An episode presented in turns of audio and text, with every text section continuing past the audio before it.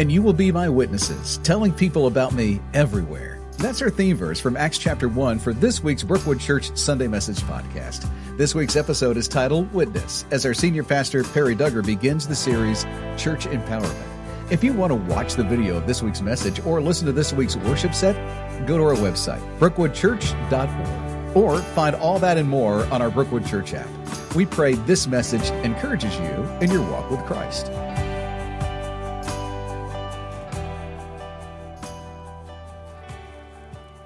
Today we start a new series. It's a survey of the book of Acts called Church Empowered. That's the the name that I've given the, the series. I think it's characteristic of the series. So, some background information if you have your resources, or you can dial it up on your phone.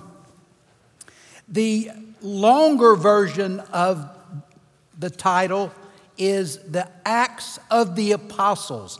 Now, that's not what was written on the manuscript.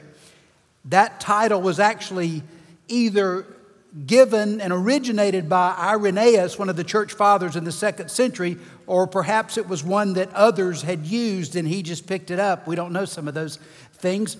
But the shorter version, obviously, is the one we use Acts or the book of Acts. So if it's the Acts of the Apostles, which apostles? If you read Acts, there are primarily two apostles focused on. Who are they? Peter and Paul, you need to sit over here on the front. That's good. Peter and Paul. And so getting some of these things in our minds helps us clarify this book and its purpose. The author, who was the author? Luke. Luke was a physician, according to Colossians 4 4. He was likely a Gentile, and he certainly was a companion who traveled with Paul. Now, Acts was the second of a two volume work. The first work was called Luke. The recipient was, who can say this name? Who knows it? Yes, Theophilus. And he was likely, again, some of this is speculation based on the internal evidence of the, the writings, but he was likely a Roman official. And we don't know whether he was a Christian, a believer that Luke was discipling or instructing, or was he an unbeliever that Luke was attempting to persuade? We're not sure of this, but both the book of Luke and the book of Acts are written particularly to him. The purpose, the primary purpose, there are many purposes, but if I just summarized it into one, was to report the expansion of Christianity, the building of the church throughout the Roman world. Now, it's a very accurate um, report, but it's not an exhaustive one. And the book of Acts actually covers three decades, the first three decades of the church. Now, you say, well, why, why would you want us to cover Acts now? Well, the church was birthed into a turbulent time. It was birthed among people from different cultures and races. There was opposition, there was unrest. And so I thought, what book relates well to the, the culture that we're in? And I think Acts does. And this is the question for us How does God want His church and His people to function in times of diversity, opposition, and unrest. How does He want us to function in these times? My other hope is that as we have diminished in attendance and all that, although there um, many that watch online, but I, I really long for the day the church returns together, but I hope we don't return like we left.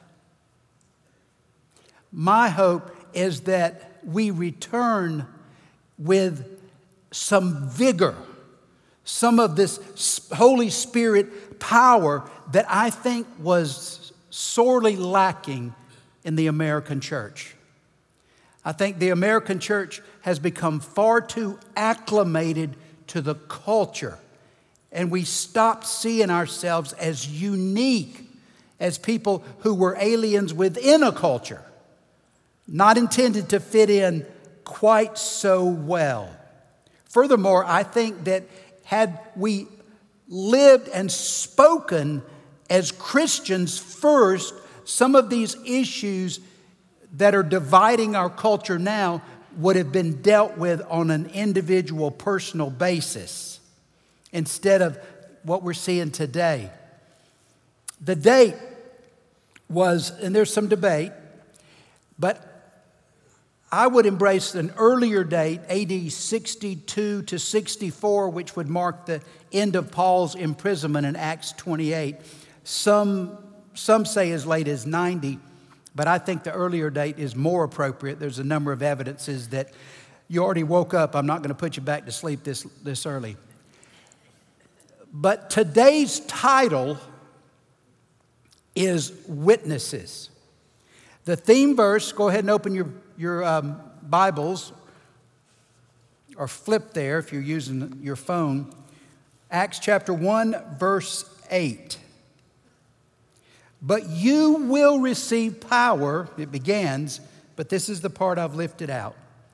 And you will be my witnesses, telling people about me everywhere. See, Jesus has finished his work. But his work was providing salvation. Only he could secure redemption. But now, his disciples must spread the word, must tell others what they had seen and heard, so that they too could believe and be forgiven. So Jesus did the work that humans can't do. Now, humans need to do the rest of the work, not that Jesus can't do, but in partnership with Him, in particular, in partnership with the Spirit. And Jesus called each of us, just as He called His disciples, to be His witnesses. He introduces the passage in Acts 1, beginning at verse 1. In my first book, the book of Luke, if you've already acknowledged, I told you, Theophilus, about everything Jesus began to do and teach until the day he was taken up to heaven after giving the chosen apostles further instructions through the Holy Spirit. Now, Here's introduced this word apostle. Well, how are apostles different than disciples? What do you think, Linda? You know already? No. oh, I'm here to tell you that. Okay, good. you just had the courage to answer that way. The rest of them start putting their purses in front of their faces and all. That's right. The Greek word that's translated apostle actually means messenger or ambassador who is sent to teach. In other words, as an apostle, you're dispatched with some authority. Now, during his time on earth, Jesus gathered a small group of men together. He called them disciples. But the Greek word disciples means what? What would you say? You're whispering it, aren't you? it means learners or students. So, see the difference? Jesus recruited you to learn, to be a student, but it, when he was leaving, now I'm commissioning you to be an ambassador, to be a teacher, to be a speaker. Following his resurrection, but before his ascension, now think about this. Jesus, okay, he's, he's, he's been raised from the dead. He's only on earth 40 days. He's meeting with his disciples who are, he's going to commission as apostles, and he provides some additional instruction. Seems like a very crucial time, doesn't it? We don't know exactly what he taught. Maybe he was reviewing the most important things. Perhaps he was introducing some new concepts to these disciples. But, but it's interesting that even here it says, through the Holy Spirit. So he was relying on the Spirit of God, the Spirit of Christ, the Holy Spirit's called both, to help prepare these disciples to become witnesses who spoke with authority as apostles. Because they were going into a lost world that he was leaving. The remainder of this passage points out what witnesses, the passage I'll deal with today at least, what witnesses like them and us need to carry out this most crucial assignment of telling good news. So here's a few things I pull from this passage that a witness, that means you as well as them, it means me as well. A witness requires or needs proof of resurrection. Verse 3 During the 40 days after his resurrection,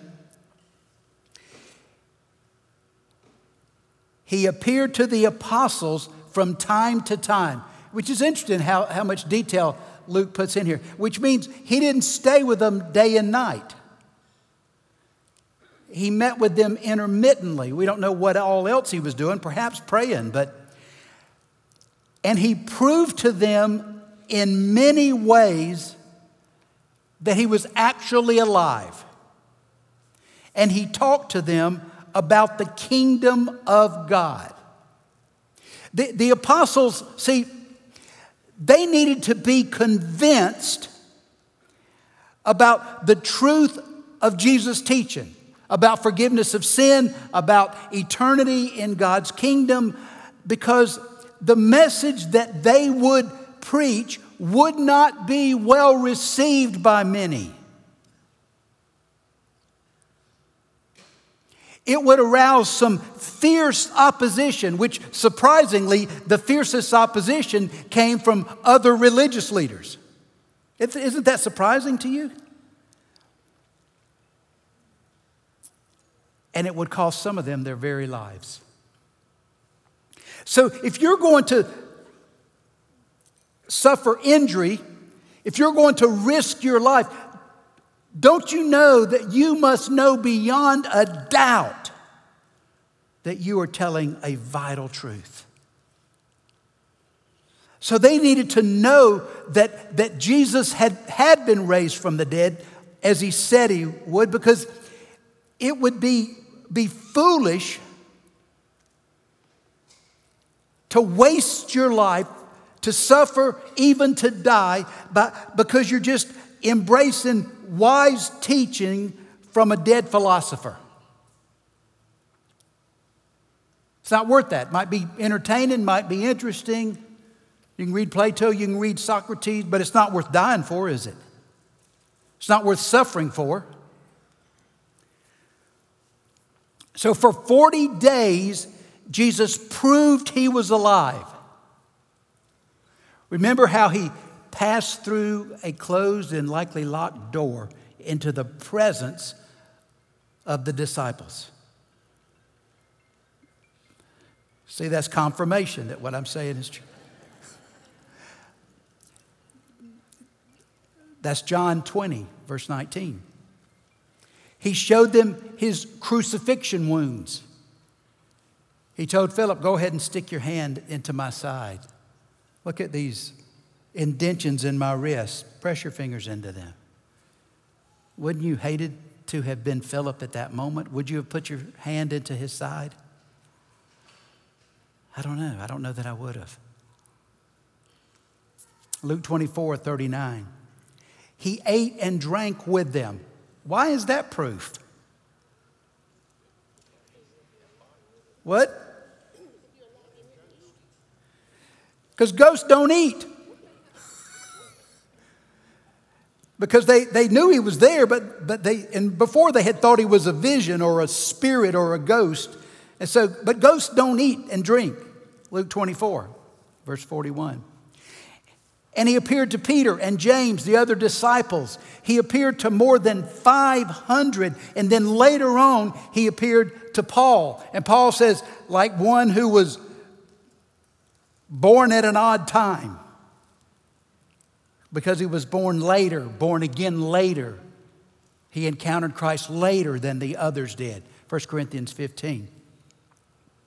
And the result was that these apostles became convinced that Jesus had been resurrected to life. And that resurrection confirmed all that he had taught them. All, he, all that he told them about God, about his relationship with God, about a possible future in heaven. He said he would prepare a place for them, that they would live forever in, in the presence of God and of Christ. And it was this truth that gave them the boldness to preach the gospel and even the willingness to suffer for it. Now, I want you to think about that a moment. See, the resurrection is crucial to our faith. You know, I, like you, I'm disturbed about how public displays of faith are opposed, whether it be prayer in schools, um, prayer at football games, nativity scenes on courthouse steps and all that. I'm concerned about that. But, but I'm not sure that some of those things may have caused us to lose our edge. It may have caused us to realize that there was a supernatural battle going on and we'd been recruited as soldiers. I'm not advocating violence, but I'm advocating courage and vigilance. The resurrection is crucial. Look at this passage from Acts. 1 Corinthians 15. There you go. And if Christ has not been raised, then your faith is useless and you are still guilty of your sins. In that case, all who have died believing in Christ are lost. And if our hope in Christ is only for this life, we are more to be pitied than anyone in the world. You see what he's saying? If, if our church is no more than a social organization that does good works and there's no gospel, there's no resurrection, you might as well be a Kiwanis. Because what we believe is altogether beyond doing good works. We do good works for an opportunity to share this good news. Good works are important, but they're not the end of the importance. You understand? It is the resurrection that proves that God accepted the sacrifice of Jesus. See, if Jesus had died, he could have said, Now my death will be for all of you. But who, how would you know? How would you know? It was only the resurrection that proves that God accepted the sacrifice of Jesus for all of us. Now, as you think about that, you say, that's hard to believe. Is that hard to believe, Randy? Now, I don't mean because you've been a Christian a lot of days. I'm saying, as a history teacher, would it be hard to believe? It'd be very hard to believe. But see, that's what faith is. What I'm trying to get us to do is let's renew understanding. We grow up in a, in a country full of church buildings full of prayers in school, full of all these things. But, but have you ever really owned it? Are you convicted for yourself? That's why this virus and some, losing some of the outside props, I think is okay if we come back reaffirmed with what we truly believe. and that we're willing to live our lives based on it. So it was the resurrection that said, Yes, indeed, his death is sufficient for my sins. That's hard to believe, isn't it? If you, if you step back from it. How many of us ever had anybody willing to sacrifice hardly anything for us? Especially their life. Romans 4:25. So, what do you believe today that you are willing to suffer, even die for? What? There may be more than one thing, but there shouldn't be less than one thing. And is the resurrection of Jesus one of those beliefs? One of those principles. A witness also requires power from the Spirit.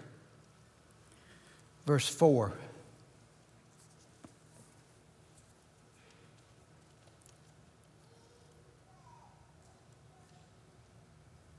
Once, when he was eating with them, he commanded them, Do not leave Jerusalem until the Father sends you the gift he promised. As I told you before, John baptized with water, but in just a few days, 10 in fact, you will be baptized with the Holy Spirit. Y'all liked how I pronounced that word water, didn't you? I've been with my grandsons for a couple of days. Their parents fled the state. So Leanne and I have had them, and um, I got a little enunciation instruction from the three year old. Water. Can you say that, Linda? Water. And also, it's not Spartanburg, it's Spartanburg. I have that on three year old authority.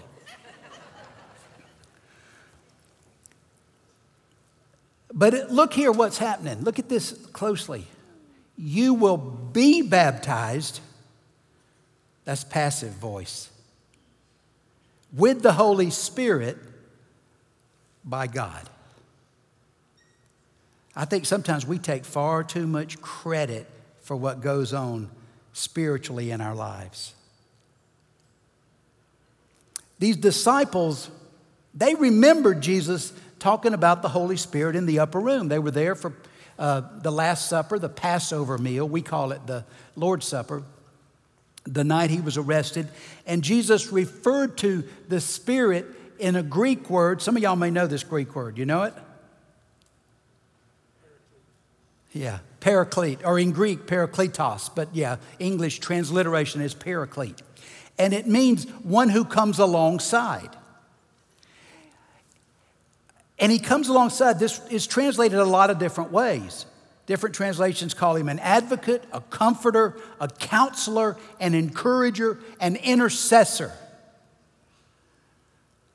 And all of those are fit descriptions of the Holy Spirit. But how many of us experience all those functions from the Spirit? He told them the Spirit would never leave them, John 14, 16. He said the Spirit would teach them. The Spirit would remind them what Jesus had already taught them. I mean, wouldn't you go, oh, good? 1426. And that the Spirit would even speak through them when they couldn't come up with the right words. Matthew chapter 10. I don't know where that child is, but wherever you are, do not worry. I, I love having that child in here, okay? I hear him talking or her talking. I've been listening to one talk to me all weekend. Two of them talking to me all weekend. It's amazing how a one year old can think he knows more than you do. It, have you noticed? Much less a three year old. They had undoubtedly experienced the Spirit when they came to faith. Is that a new idea for you? See, no one is born again except by the Spirit. That includes Moses, it includes David, it includes Abraham.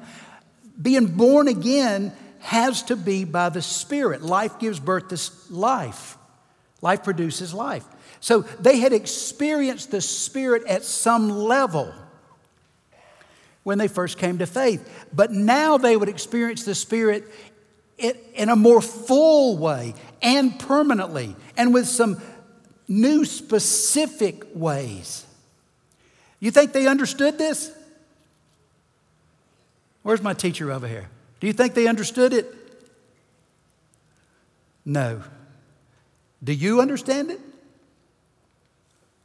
not fully. no, not fully. I'll give him credit for not fully.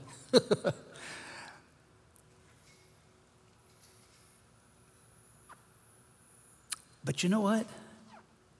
There was something else on their mind. The whole time Jesus was talking to them, they had something else on their minds. Look at this next verse.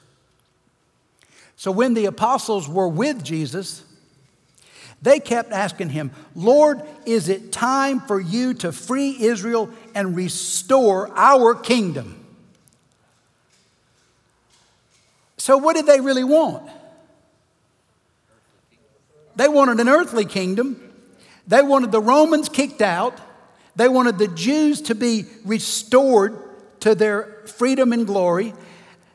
And they wanted all of them to become leaders in that new kingdom. So sometimes they didn't hear what Jesus was saying. You know why? Because what they wanted was filling up their heads. Has that ever happened to you? You didn't hear what Jesus was saying because you were saying too much. Are we so consumed with our own wishes, wants, and ambitions in this world so preoccupied with our preferences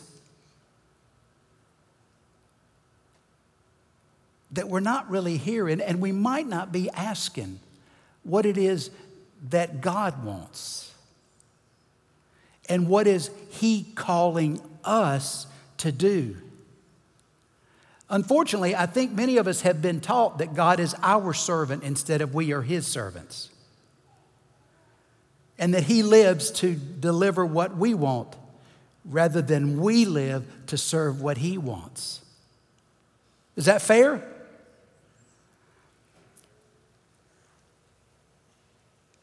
We've been invited into the kingdom of God. We haven't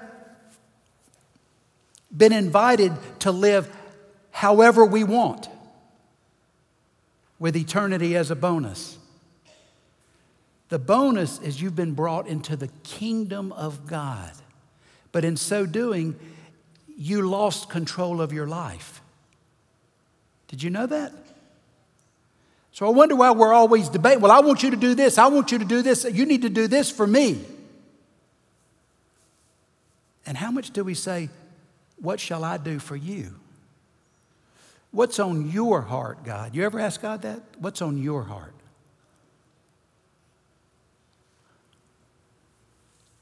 Acts 1 7, Jesus replied to them, No, the Father alone has the authority to set those dates and times, and they are not for you to know.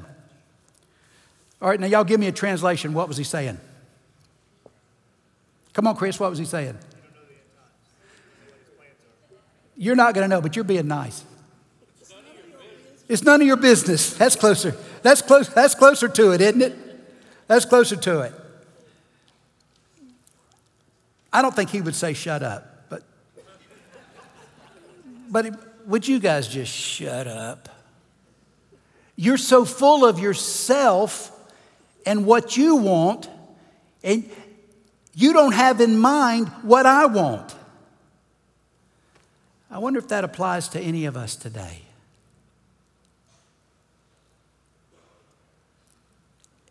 In other words, put more nicely, I, don't, I wasn't saying Jesus would use those words. Don't be so consumed with what God will do in the future Be more concerned with what I've told you to do in the present.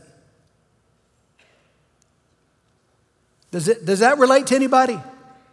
Let me say, no, let me say this. Do you know anybody that that might relate to? Let me see some hands. If you know somebody that that might be an appropriate question for. And then he goes, says again, but you will receive power when the Holy Spirit comes upon you. Now, see how this conversation went? All of you, all of us that have raised children and grandchildren know this. But, but Pop Pop, I want this. No, no, but you eat your supper. But Pop Pop, can we go down to the creek? But you eat your supper. You see how we're always saying, but God, I want this. Uh-uh. But you have a calling on your life, and I'm going to give you the power to do it. He's always bringing us back, isn't he? And this miraculous power, the Greek is dunamis. And that is the, the Greek word dunamis, is the basis on which Nobel named his explosive invention, dynamite. And this miraculous power includes the ability and the strength to accomplish what God has called them and us to attempt. See, we're not responsible for the result. Did you know that? We're responsible for the effort.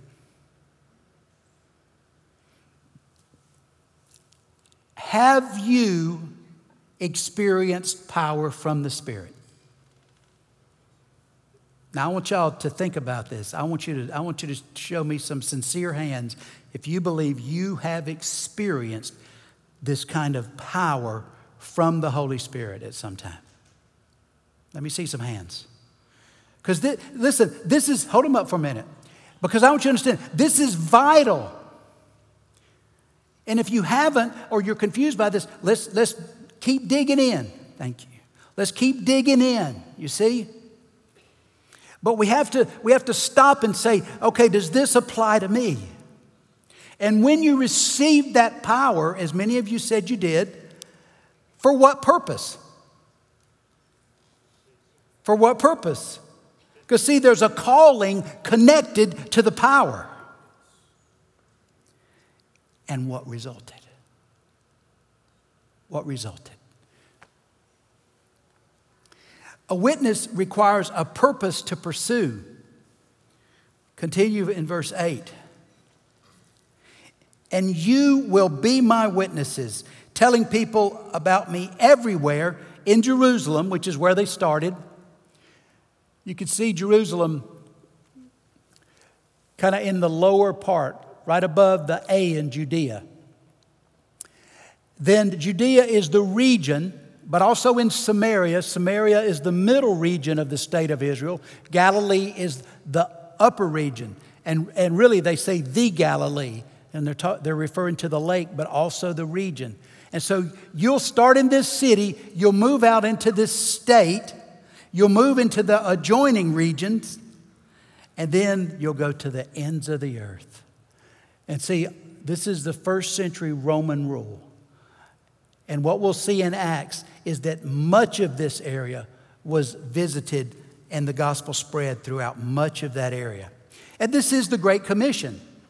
It also appears in Matthew 28. That's where we're most familiar with it, 19 and 20. But a witness is simply someone who tells what they know. A witness is someone who tells what they know, what they've seen, what they've heard. You know, when I was practicing law, and it wasn't that long, but I tried in trying some cases, I remember meeting with witnesses, and I remember uh, I was defending a hotel in a drowning case, one of the last things I was engaged in, and I asked the witnesses to describe, and the witness, one witness stopped and she said, What do you want me to say? I said, Well, I want you to say what you know. I know, but what, what, do, you, what do you want me to say? I said, Well, it doesn't even matter what I want you to say. What matters is what you saw, what you heard, what you felt. And so when Christ calls us to be witnesses, he's saying, You tell what you know, not what you heard, not even what you read, what you know. Because a witness for Jesus tells about him from what that person, man or woman, has experienced personally. Now, you may have some theological information to pass along, but boy, what's most powerful is what you know. Because you know what? What you've experienced, no one can dispute. No one can dispute what you know. We can argue about manuscripts and text and what did it mean in the Greek and the Hebrew all day long. But you know what? No one can dispute what you know. What you felt, what changes have happened in you. You are the authority on you.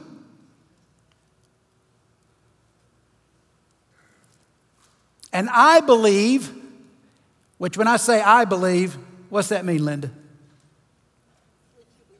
It's just what I believe. They don't have to believe it, right? I think that us being witnesses is the primary purpose for placing the Holy Spirit within us permanently. So we all, well, a lot of times we can be so self-centered, we think the Spirit is there to keep us comfortable, all the rest of that. But notice the Spirit was given in connection with a calling. You believe that? And Jesus calls all believers to be his witnesses in this world. It's our, it's our responsibility, it's also our wonderful privilege because we are entrusted with inviting people to be forgiven. We, we have information to convey that will enable people to enter God's kingdom. We can't open the door. We explain what we know, and the Spirit opens the door and regenerates. Now, let me say this. Don't raise your hands, but how many of you really don't want to be witnesses? Don't raise your hands. I'm not going to embarrass you.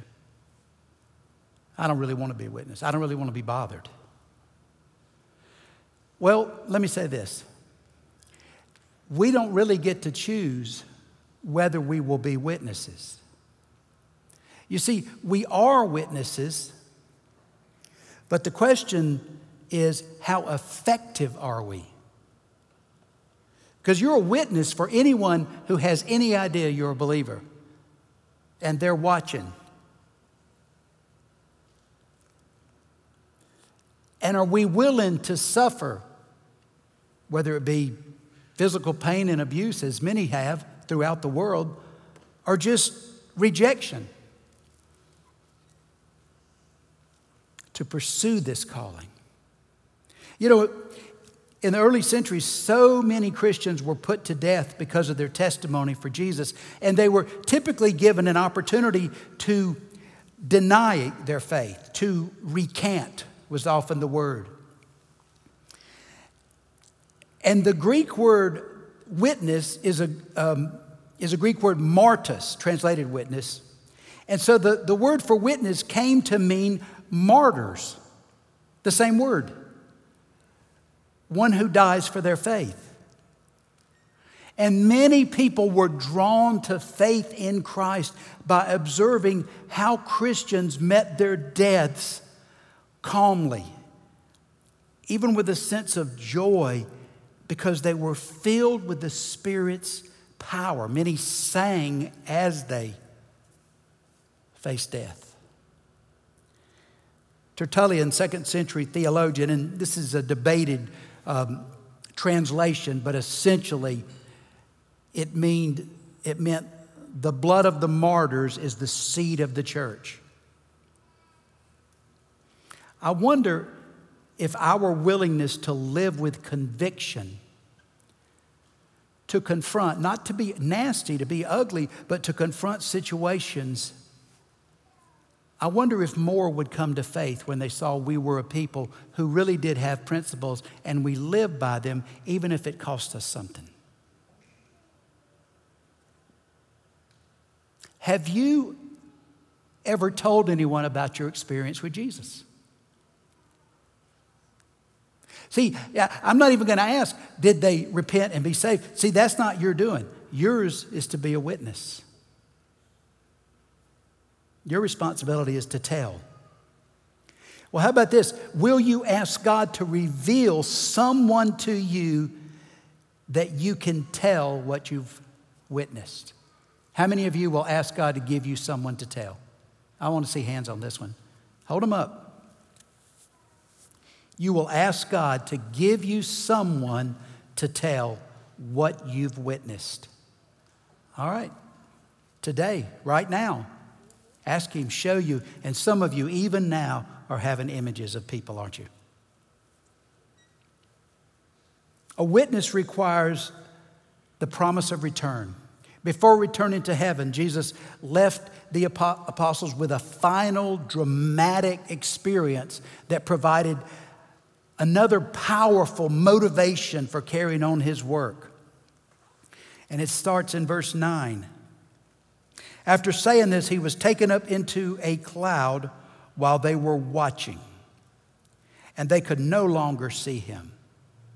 Another proof that he was not a mere human.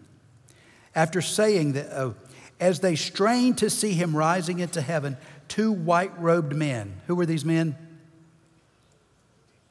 Angels, suddenly stood among them. Men of Galilee, why are you standing here staring into heaven? Jesus has been taken from you into heaven, but someday he will return from heaven in the same way you saw him go. He left from Bethany, which is the backside of the Mount of Olives. Zechariah 14 4 says that the Messiah will return to stand on the Mount of Olives. We don't know when Jesus will return, but we know he will. So we must live in anticipation that it could be today. And that we're serving God, Christ faithfully. We're using our opportunities. I've told y'all numerous times about a friend of mine that passed away several years ago um, Gary Levi, and he would sign a note. That was before email and all that, you know. we used hammers and chisels. But um, he, he, he would leave a note, and his, he would sign off saying, maybe today. He called me P. He'd say, P, maybe today. Sometimes that would be all the note said, maybe today. How different would we be if we lived with that understanding? Maybe today. Maybe today. Being witnesses for Jesus is a wonderful privilege, but it's a great responsibility. But we can trust that the Holy Spirit will provide us everything that we need to fulfill Christ's call on our lives, to tell others what we've heard, what we've seen, what we've experienced. Now, let me urge you, please please walk with me in this series because I really do hope that when we all come together, we have an energy and a power in our church that we've never seen. So, but we need to walk together and learn every week in the discussion guide and in the family talk, which is on the website on resources. We're going to offer you spiritual practices, not for just this lesson, but to build into your lives. And today's spiritual practice, which is at the bottom of the resources, is to name at least one way that the Spirit of Christ has worked in your life. And then also the one I said earlier ask God to reveal someone you can share this with. There's also a memory verse. So, will y'all do it? Will y'all walk with me in this series? Let's take some steps. Let's come back as a different church when we all return. Father, I pray that you would use us. Lord, that you would strengthen us, that whatever's lacking in us, that you would reveal it and then you would fill it. God, may we live more led by the Spirit than by our own ambitions. In Christ's name we pray. Amen. Thank you for coming.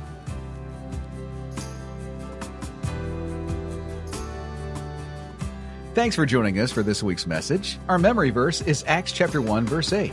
But you will receive power when the Holy Spirit comes upon you, and you will be my witnesses, telling people about me everywhere in Jerusalem, throughout Judea and Samaria, and to the ends of the earth. Here's your soul training. How do you determine God's will? Describe a time when you did and what it resulted. Here at Brookwood Church, our desire is to assist you in pursuing a relationship with Jesus so you experience a transformed life. One of the ways you can do that is getting connected here at Brookwood. Email us connections at brookwood.org or call us at 864 688 8326 to get connected with our connections team. You can also find our message archives on our website or on the Brookwood app. Thank you for listening and have a great week.